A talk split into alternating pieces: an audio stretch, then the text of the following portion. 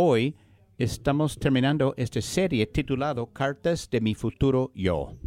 Y yo te dije, si estabas visitando hace dos semanas, de cuando comenzó esa serie, estaba sentado al final del año pasado, pasado evaluando mi vida. Y yo dije, si yo recibiera una carta de mi futuro yo, dándome un consejo, ¿qué piensa que debe escuchar de mi futuro yo basado en las cosas que sé que actualmente lucho en mi vida? Y iba a ser la base de esta serie. Y yo saqué tantas cosas o pensé en tantas cosas, entonces tuve que hablar de tres cosas. Y las tres cosas son que llegaron a, a la superficie, llegaron a ser esta serie.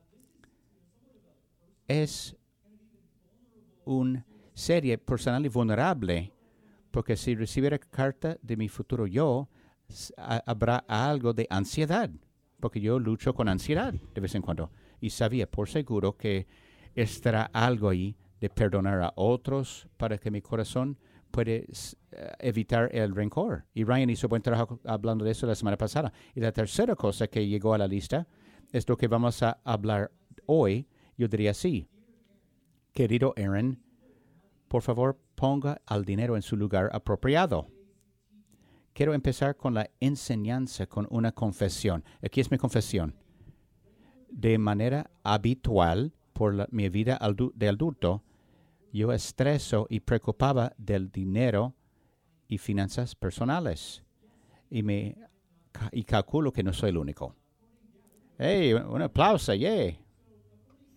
Según la Asociación Psicológica Americana, 75% de nosotros luchan y se estresan por las finanzas regularmente. Aquí es la cosa. A pesar de cuánto ganas, y me sorprendió, cuando era joven, recién casado, ganando 19 mil dólares por año, se casó conmigo por mi dinero, yo lo sabía. Tocó los préstamos estudiantiles y la renta. Y yo pensé a mí mismo, nunca va a estar así, nunca voy a sentir tan estresado por el dinero, porque poco a poco voy a recibir un aumento, una promoción. Y ahí, ahí puedo descansarme y disfrutar la vida y ser generoso. Pero no se ha probado no verdad personalmente y no es cierto según las estadísticas. Hay un economista de nombre H. F. Clark que hizo una investigación dijo la regla del 25%.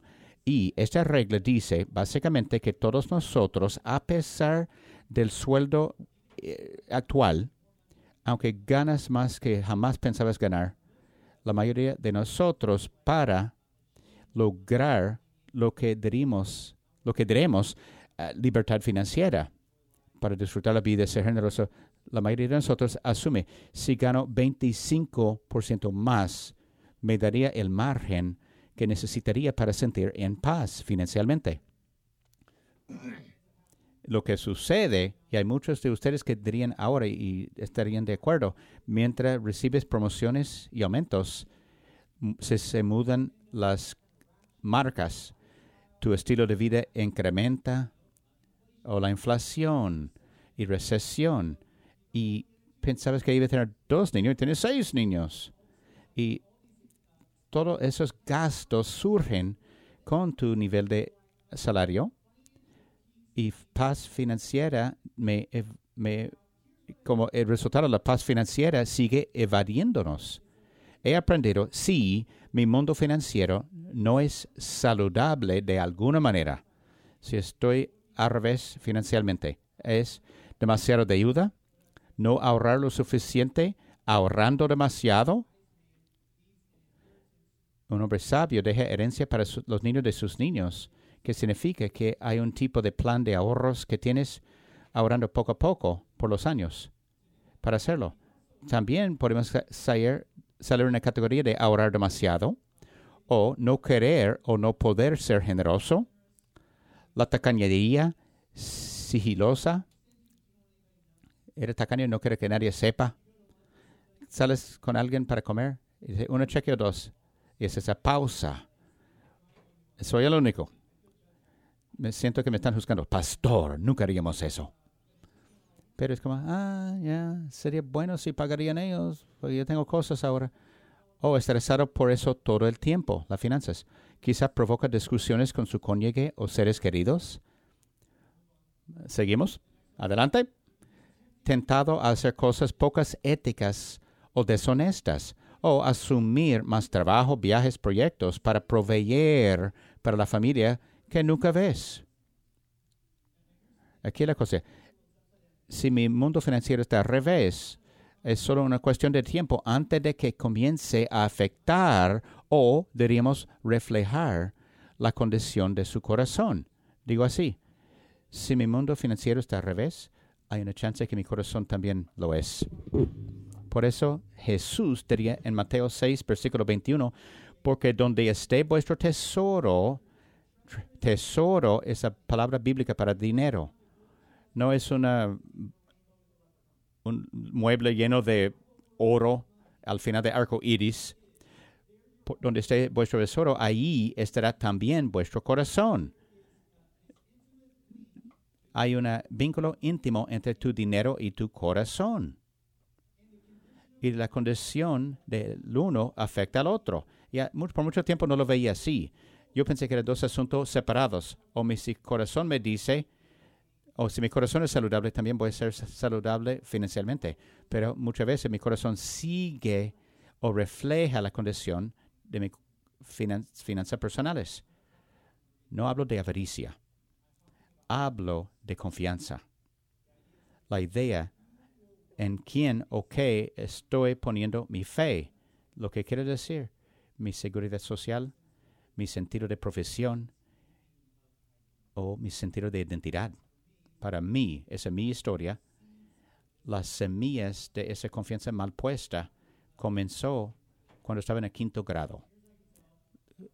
Antes del grado quinto, quinto grado no pensaba en el dinero, pero en el quinto grado mi papá tenía un camioneta de azul, camioneta azul, un Ford 150, y yo quería manejarlo cuando tenía más edad y recuerdo que íbamos a un lugar, él y yo, y mi papá tuvo un par de negocios que puso en dificultad a nuestra familia y él tuvo que hacer decisiones difíciles.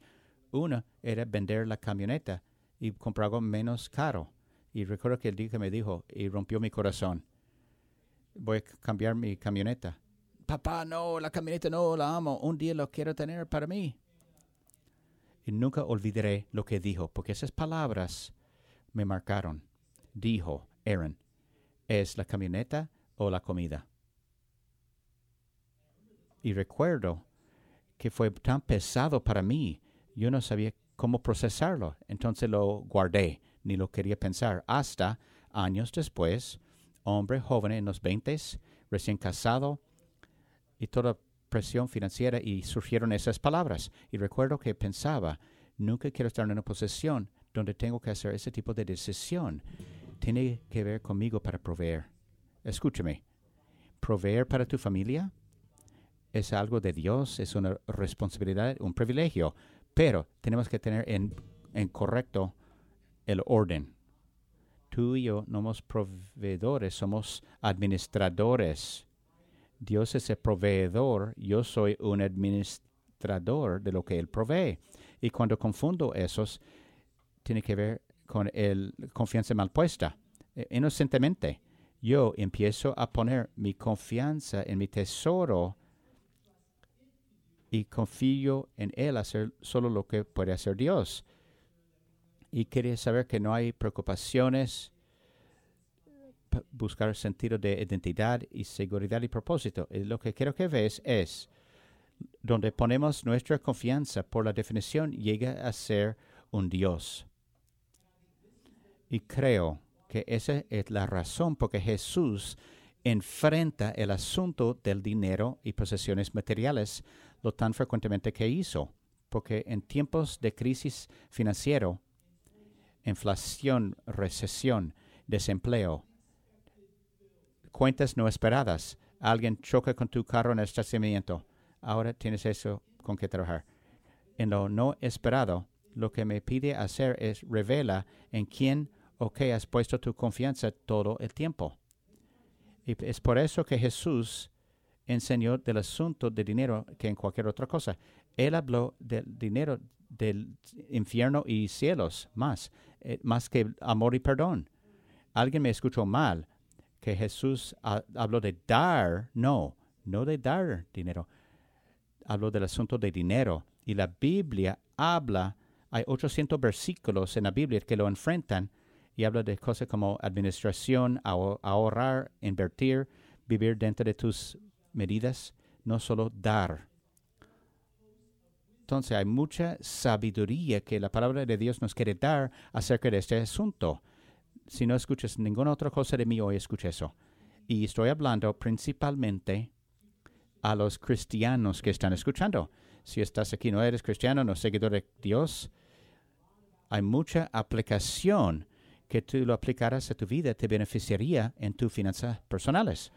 Pero eso es un mensaje secundario. El mensaje principal es para aquellos que han dado su corazón a Jesucristo como seguidores de Él. Finanzas personales es un asunto de discípulo. Y a veces lo queremos separar de nuestra salud espiritual. En otras palabras, si no haces bien financieramente, esto va a afectar la paz y relación que tienes con Jesucristo. Es por eso que Jesús diría eso, Mateo 6, 24, no podés servir a Dios. No dice va a ser muy difícil. No, va a ser un desafiante mantener ese balance. Es difícil, pero es posible. No, no dice. Dice, no podés servir a Dios y a las riquezas. Mateo 6, 24. Y la palabra aroméica para dinero es mammon. No puedes servir a Dios y mammon. Y lo que es no es como el dólar. El dinero no es bueno ni malo, es neutral. Es lo que hacemos con ello. No dice que el dinero es el raíz de todo mal. No, el amor del dinero es el raíz de todo mal, males, todos los males. Cuando dice mammon, mammon es el espíritu detrás del dólar. Cuando pasamos el libro de Romanos el año pasado, estudiamos a Daniel y dijo, la ciudad de Babilonia era un lugar regal. Ya se ha ido la ciudad, pero el espíritu de Babilonia sigue hoy en día, muy similar a la palabra mammon. El espíritu detrás del dólar es avaricia, pero es más que avaricia. Mammon es si no proveo, nadie más lo hará. Voy a preocuparme de eso en la noche. Voy a encontrar mi identidad en el dólar. Es el espíritu de confusión que es sobre nosotros como una cultura. Y es parte de la razón que el asunto político, a pesar de tu partido, es la economía, porque es Dios. Y cuando la economía sufre, pensamos que Dios ha muerto, porque ponemos nuestra confianza en eso. Y Jesús, si podemos decir que todo que la Biblia enseña de dinero sería eso. El dinero es un gran serviente, pero es un terrible maestro. Entonces, lo que tenemos que hacer en 2023 es poner el dinero en su lugar y ponemos de manera correcta nuestra confianza en el Dios que provee y administra bien lo que provee. Esa es la prueba que todos vamos a enfrentar y es una prueba que un hombre de nombre Elías y una viuda enfrentaron en 1 Reyes capítulo 17. Si tienes una pantalla portable en tu falda, en tus piernas, vaya a 1 Reyes 17. Hablamos un poco de la historia de Elías. Era profeta y dijo cosas no populares. Y lo mismo es cierto en capítulo 17. Te llego al día. Elías dice a todas las personas que hay un, viene una sequía en la tierra y por la sequía hay una hambruna. Y él explica la razón de por qué Dios está reteniendo la lluvia es porque la persona se ha puesto su confianza en el Dios falso de lluvia de nombre Baal. ¿Ves la conexión? Dios viene, no les dé lluvia o detiene la lluvia porque la persona estaba adorando el Dios falso de Baal, de lluvia. Hay diferencia entre una hambruna y una recesión. Entonces hay muchas simultades entre una hambruna y una recesión. Entonces Dios lo mantiene seguro y le da instrucciones para dónde ir en versículo 2. Primer Reyes 17, 2. Y vino a él palabra de Jehová diciendo, apártate de aquí y vuélvete al oriente y escóndete en el arroyo de Kerit, que está frente al Jordán. Beberás del arroyo y yo he mandado a los cuervos, no el equipo de fútbol americano, que te den ahí de comer. Primer Reyes 17, 12, 4. Yo diría, ¿en serio? ¿En serio Dios? ¿Estás seguro? Para comenzar, lo que quiero destacar, eh, señalar, Dios mandó una hambruna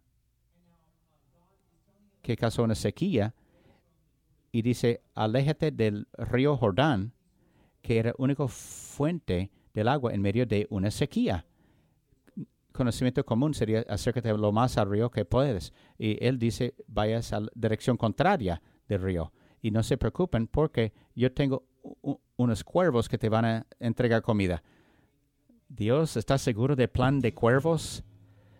¿Me puede mandar un sándwich por DoorDash? Salimos de una pandemia. ¿No vienen los virus de los pájaros? No parece muy sanitario. ¿Estás seguro, Dios, de esa estrategia? Lo que veréis acá es Elías tiene más fe que yo, quizás tú también, por su respuesta. Versículo 5. Y él fue e hizo conforme a la palabra de Jehová, pues se fue y, vivió junto al arroyo de Kerit que está frente al Jordán, y los cuervos le traían pan y carne por la mañana y pan y carne por la tarde, y bebía del arroyo. Aquí es lo que ves. Elías tenía necesidad, obedeció a Dios. Dios proveyó por Elías en su tiempo de necesidad. Aquí es la pregunta que tengo. ¿Por qué lo haría de esta manera Dios? ¿Por qué Dios proveerá comida por él por medio de unos cuervos, unos pájaros. Yo diría que posiblemente porque Dios quería el corazón de Elías. Quería que Elías confiara, aunque no hacía ningún sentido. A veces quiero saber, Dios dice, mire, se lo voy a alimentar por medio de unos pájaros. Mire eso. Creo que lo hace porque porque se, escucha tan como locura. Y cuando Dios me ha pedido confiar en cuanto a mis finanzas personales, estoy dispuesto a confiar en Dios incluso cuando financieramente no tiene mucho sentido. A veces yo diría que lo que la Biblia enseña de cómo lo que dice cuando tiene que ver con dinero no hace sentido. Entonces, no tanto el presupuesto, el ahorro y las partes para salir de deudas, sino las cosas de generosidad. Si lo aplicarías eso a pesar de tu creencia en Dios, beneficiaría de eso. Pero la Biblia enseña otras cosas en cuanto a la generosidad también y recursos que a primera vista, lo diría así, no se siente bien a nosotros. Te doy ejemplo. Me imaginaría has escuchado eso que se encuentra en la Biblia, más dicha es dar que recibir. Me imagino que has escuchado eso y estás de acuerdo con eso a pesar de lo que crees de Dios. Y me gustaría ver por manos cuántos están de acuerdo con eso, pero no lo voy a hacer porque estamos en la iglesia. Aunque no lo crees, no vas a decir que no lo crees porque estás en la iglesia. Sí, seguro. Yo creo que es más dicha es dar que recibir, en teoría. No sé si lo creemos de verdad. Después del servicio, digamos, estamos yendo al carro y yo corro detrás de ti y yo te digo, tú y yo, nadie más está, nadie más escucha. Te digo, tengo mil dólares en efectivo. Te lo puedes dar ahora, puedes hacer con ello lo que quieres. O puedes llevar mil dólares de tu propio dinero y darle a alguien necesitado. Tú puedes hacerlo, no voy a decir a nadie lo que, lo que decides. No importa quién eres. Vas a tener que pensar en eso por un tiempo. Si creemos que es mejor dar que recibir. Gracias, pastor. Tengo la oportunidad, lo voy a hacer ahora mismo. Yo no sé si creemos eso realmente o de verdad. yo diría que la mayoría de nosotros decidirán dar mil dólares a alguien en necesidad, pero dolería.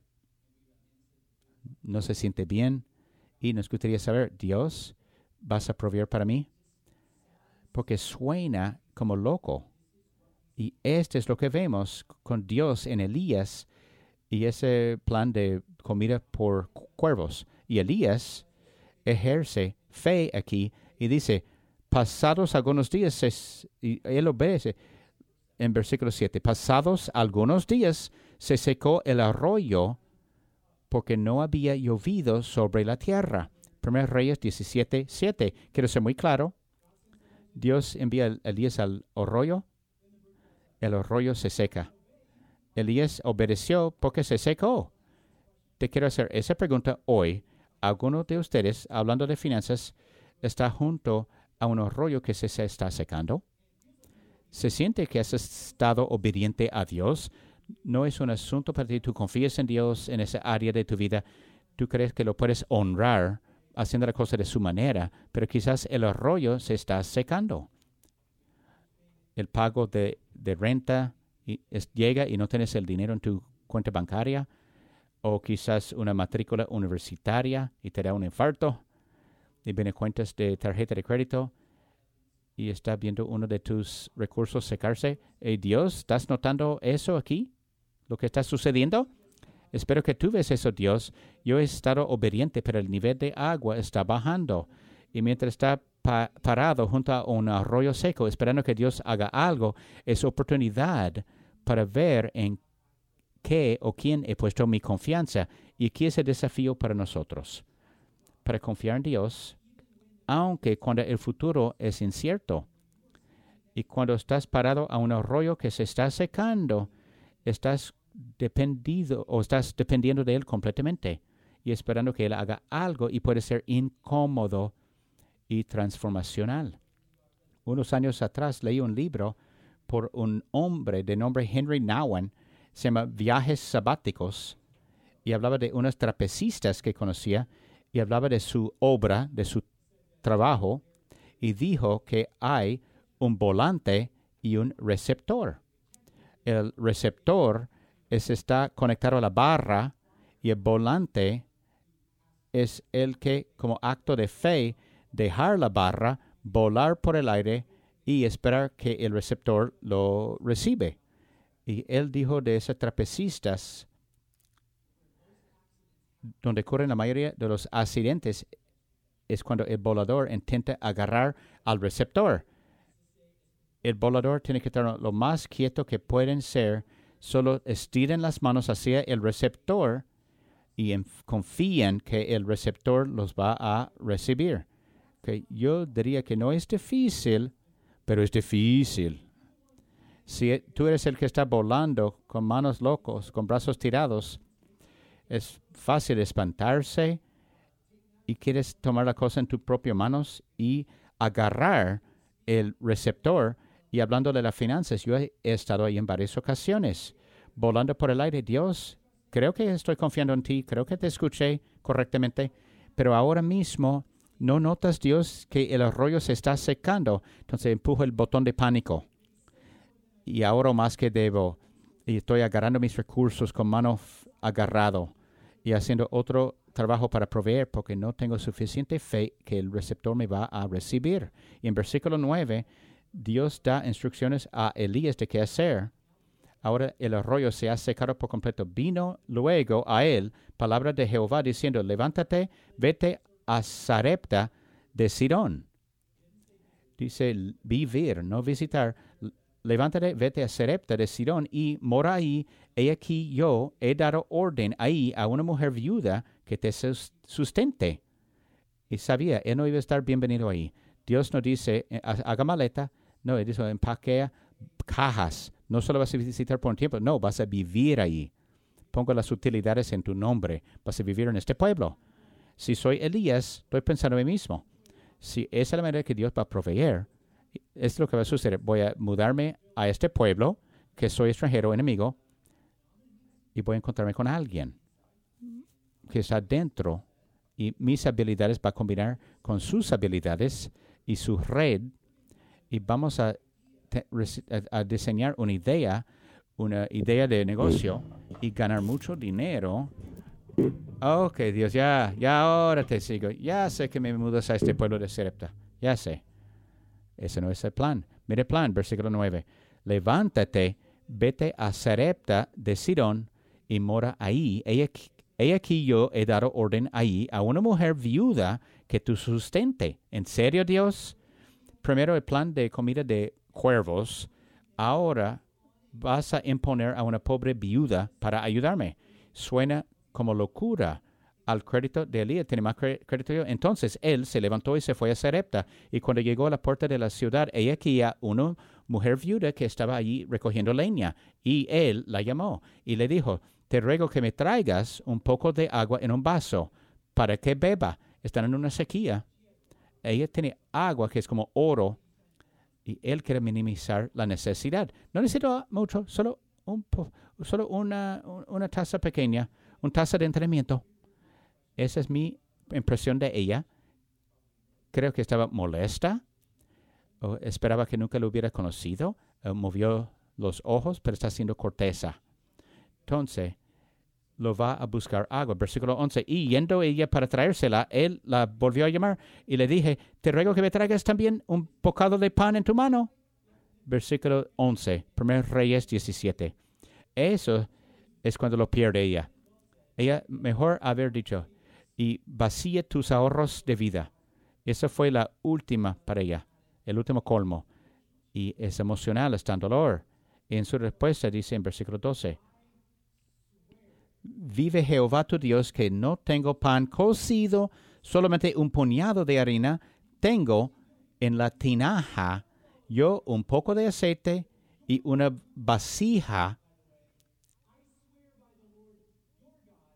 Y dice ella, vive, ella habla de tu Dios, no tengo ni un pedazo de pan en la casa. Y yo tengo un puñado de harina, tengo en la tinaja y un poco de aceite en, la, en una vasija. Y ahora, dice ella, y ahora recogía dos leños para entrar y prepararlo para mí y para mi hijo, para que lo comamos y nos dejemos morir. Primer Reyes 17, versículo 12.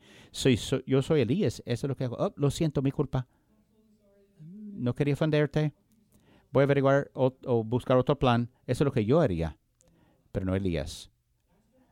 Y quiero hacer pausa ahora en esta historia y hacer una pregunta honesta.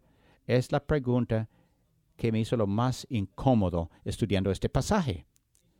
Son dos palabras. ¿Por qué ella? De esa necesidad tremenda y todas esas personas viviendo en este pueblo, ¿por qué Dios impondría a una viuda destituida unos pueden recordar que en el Nuevo Testamento, en el libro de Santiago, dice, dice, religión pura es cuidar huérfanos y viudas, no imponerles, no poner a riesgo sus vidas. Ese me molestó. Yo dije, ¿por qué Dios diría a ella, sé generoso tú? Parece a mí que si alguien tuvo derecho para ser y para alguien más satisfacer necesidad sería ella al lado de recibir, no dar. Y muchos de nosotros podemos relacionarnos con eso, especialmente cuando están difíciles los tiempos, o Dios nos pide confiar en Él, o satisfacer necesidades. Hay una porción grande de nosotros que diría, cuando mi cuenta bancaria de ahorros está cayendo o están acumulando las cuentas, no tengo un pase en esta cosa de generosidad, porque Dios, yo puedo recomendarte unas otras personas que pueden ser generosos. Tú lo sigues en Instagram. Nos comparamos a nuestros internos con la exterior de otros. Decimos, a Dios, ¿por qué no pides Él? ¿No ves lo que Él maneja? Él maneja una Tesla. Está haciendo bien ¿Por qué no pides a Él? Dios pide a ella. Ella no sabe cuánto gastamos en esa bolsa, pero sabemos. estamos viendo eso por, en Pinterest por un tiempo. Sabemos cuánto gastó por esas bolsas. Creo que andan bien, tienen poco de margen, pregunta a ellos o pide a ellos. Y creo que por la razón, o parte de la razón de por qué Dios pidió a esa viuda ser generosa, es para un esfuerzo de agarrar nuestra atención y enseñarnos unas verdades. Dios invita a Dios invita a todos a ser generosos sin importar las circunstancias. No tiene que ver con la cantidad, tiene que ver con el corazón. Unos años atrás, mi esposa y yo fuimos a ver una película en el, cine y estamos sentados en medio, arriba, y por la mitad de la película salió el sonido. Estaba en la imagen, pero no había sonido. Quizás de un minuto o dos va a volver, y dos o tres minutos pasa y no hay ningún sonido, y nadie hace nada. Yo estoy un poco irritado. Yo pienso, alguien debe hacer algo, tiene que hacer algo, levantarse de su escano, hablar con la gerencia y regresar el sonido. Aquí es lo que hago. Yo estoy buscando en el salón y voluntariando o buscando voluntarios entre la gente. Yo no puedo ver porque yo estoy atrás y estoy en medio y tendré que ir encima de las personas. Hay hombre ahí en la fila, que ser un piso y ya está afuera y porque él no hace algo yo no estoy en una posición, pero otro está en mejor posición. Y mi esposa me dijo, Aaron, tiene que hacer algo. Entonces lo hice. Y cuando me levanté, volvió el sonido. Y muchas veces creo que es lo que hacemos. Cuando tiene que ver con necesidades especiales o específicas decimos que no estamos en una posición para dar, hay otras personas que están en una mejor posición, especialmente en un escenario así. Parece que todo está cuidado, y yo tengo pase y no tengo que participar. Pero este, este es la razón por que Dios escoge a esta viuda para quitar a todas mis excusas, porque Dios se llama a una viuda para satisfacer esa necesidad. ¿Por qué no llamaría a mí? No sé quién tiene que escuchar eso, pero creo que es posible.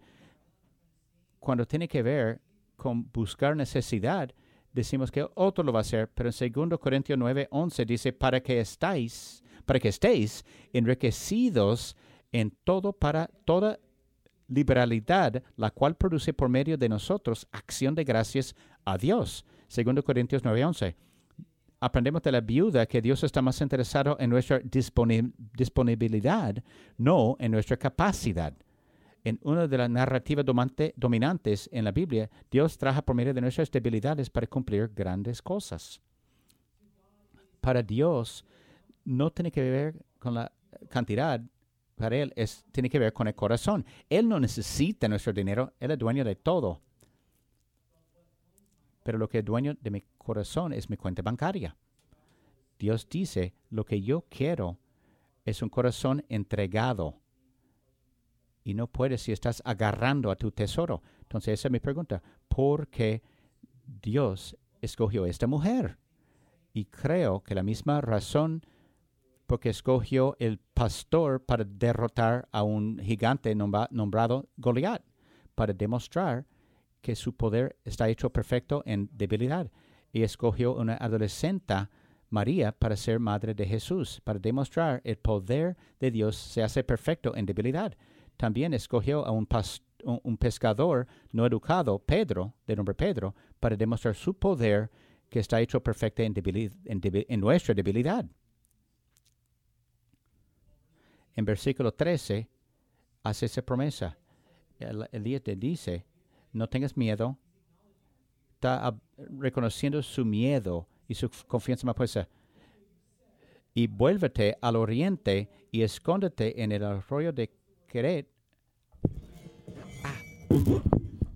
Haga un poco de pan para mí primero y use lo que sobra para hacer una comida para ti mismo y para tu hijo. Quiero reconocerlo al revés, ¿qué es eso? si soy Elías, yo soy el invitado, yo soy el extranjero.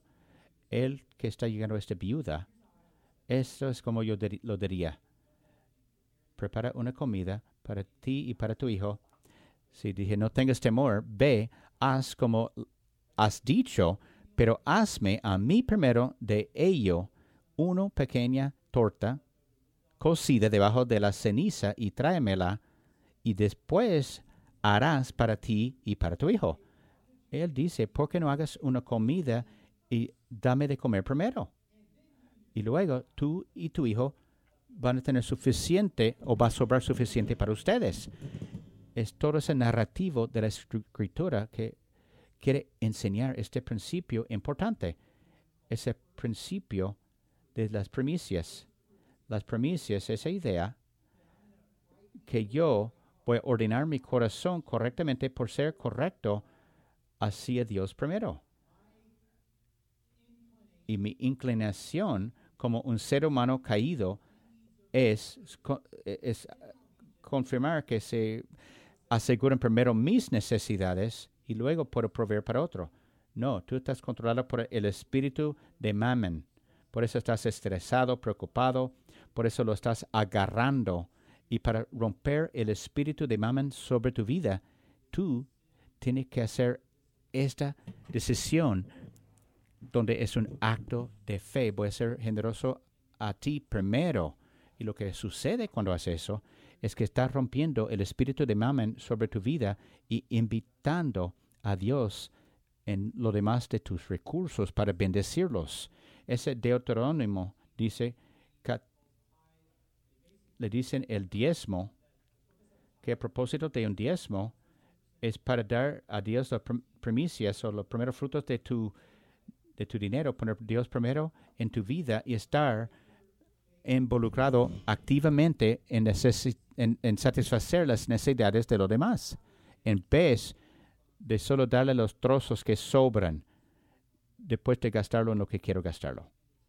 Y el diezmo es un porcentaje y es premeditado o planeado y es en proporción. No hablo de una necesidad que surge y de vez en cuando lo voy a dar. No, ni preocupe, ustedes son tan generosos. en los proyectos que vienen vamos a llenar las aulas de las profesoras y ustedes corren para ayudar. Yo hablo de discipulado, el acto rutinario de poner a Dios primero, que es en proporción premeditado, y la palabra bíblica para eso es el diezmo tengo 25 años de pastor y sé, yo puedo anticipar los correos, voy a recibir de cristianos la siguiente semana. Ah, pastor, el diezmo fue del Viejo Testamento, estamos bajo el Gracia y Nuevo Testamento, no aplica diezmo. Y yo diría, yo estaría de acuerdo y de desacuerdo. El diezmo se encuentra en el Viejo Testamento, pero el diezmo no salió de la ley, precedió la ley. El principio del diezmo existía antes de la ley. Entonces Jesús vino después de la ley y afirmó el diezmo, no, no de manera legal, pero dijo que diezmo es poderoso porque tu corazón siempre sigue tu tesoro. Y Jesús diría, quiero que confíes en mí en este área de tu vida. Es un acto de fe, donde yo digo, Dios, voy a confiar en ti el diezmo, esto es lo que me encanta del diezmo, es que estructura la generosidad en mi vida antes que las cuentas y los estreses me convence al contrario. De la experiencia, yo sé que 10% es suficientemente agarrar mi atención, que es formacional, pero no es suficientemente para hundirme financieramente. Versículo 14, la promesa. Porque Jehová, Dios de Israel, ha dicho así, la harina de la tinaja no escaseará, ni el aceite de la vasija disminuirá hasta el día en que Jehová haga llover sobre la faz de la tierra. Entonces ella fue e hizo como le dijo Elías, y comió él y ella y su casa muchos días, y la harina de la tinaja no escaseó, escaseó, ni el aceite de la vasija menguó, conforme a la palabra de Jehová había dicho por Elías. 1 Reyes 17, 14 a 16. Entonces, toma el siguiente paso en tu, tú tienes que comprometer para hacer el siguiente paso en tu administración financiera. ¿Es por confianza mal puesta o te ves como el dueño de tus recursos? Ah, Dios, yo proveo o buscas a Dios como el que provee y tú eres el administrador. Si sigues una, un plan financiero, ¿estás ahorrando suficientemente o no ahorrando demasiado? Escucha, queremos ayudar con eso. Entonces hemos desarrollado un curso de, de,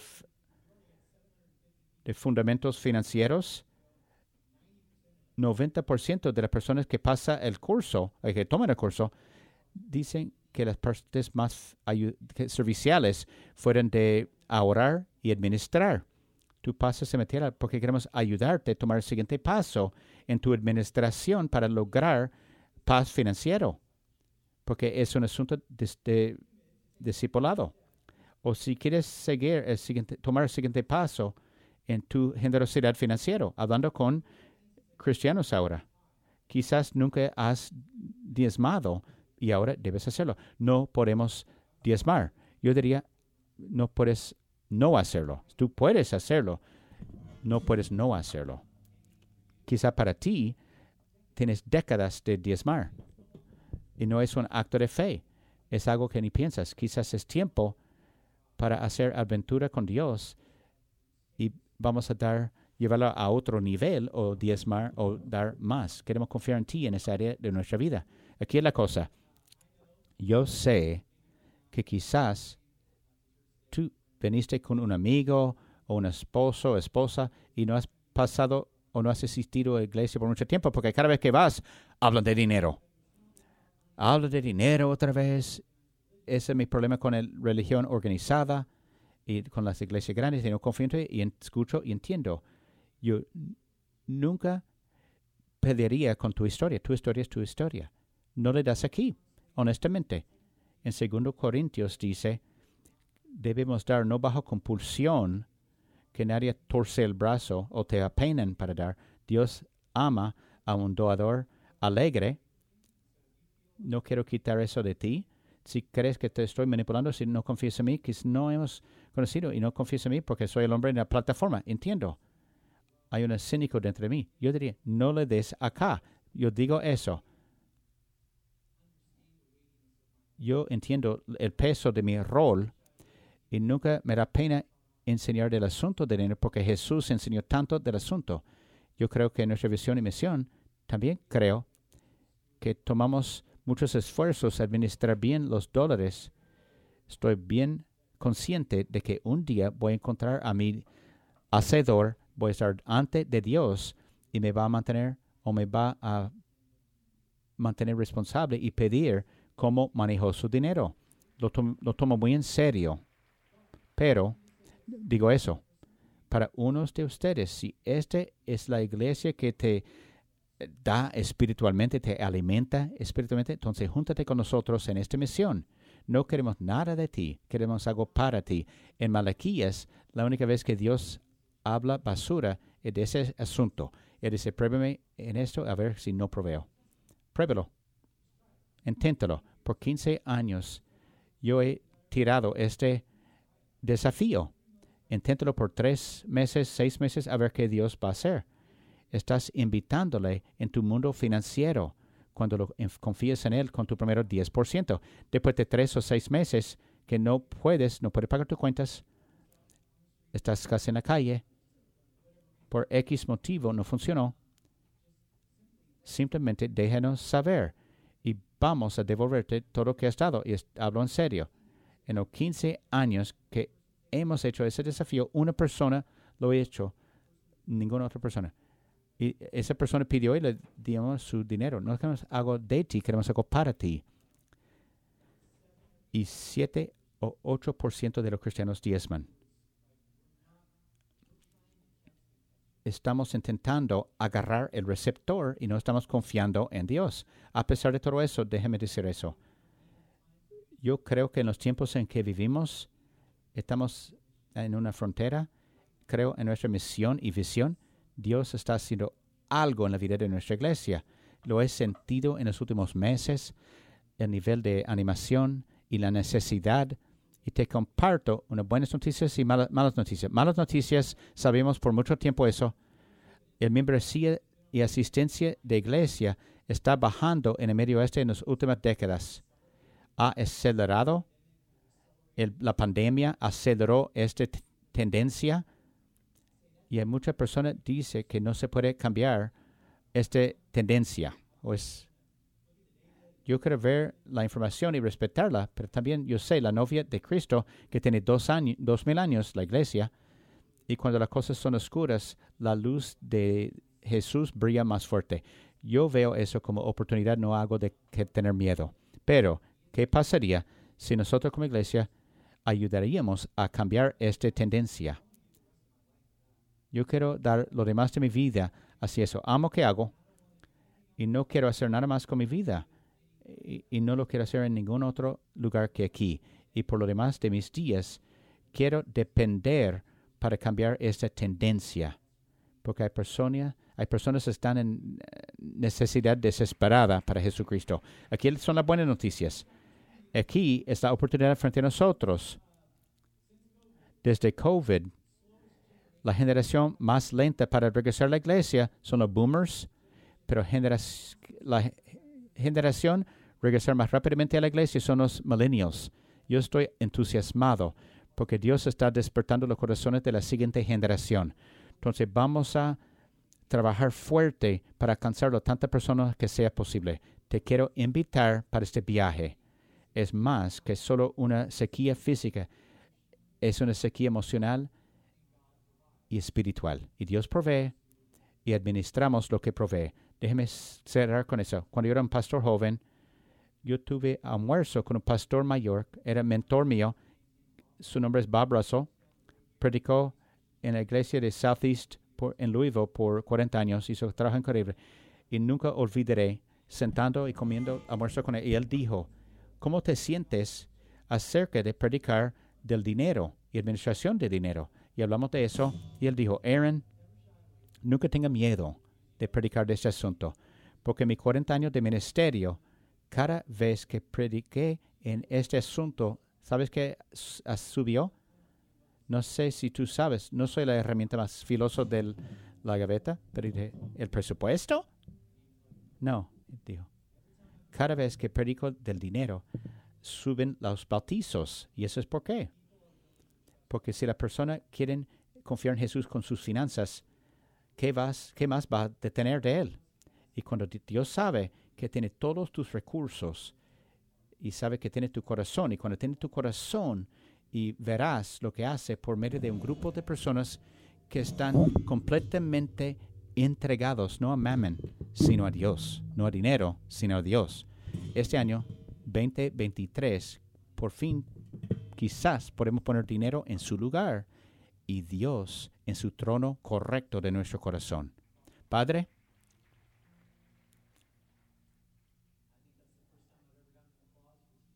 yo creo que la primera vez que he recibido aplauso hablando de dinero o predicando del dinero, te damos toda la gloria. Y quiero ser el primero para arrepentirme de los tiempos en que he puesto mi confianza en dinero sobre ti. Entonces queremos ordenar a nuestros corazones hacia ti y vivir lo demás de nuestros días y hacer diferencia en este mundo en dolor. Y si estás buscando unos hombres y mujeres disponibles que pueden confiar en ti. Pido hoy que alguien va a tomar un paso en la dirección correcta, confiando en ti con sus recursos. Y lo pedimos en el nombre de Jesús. Amén.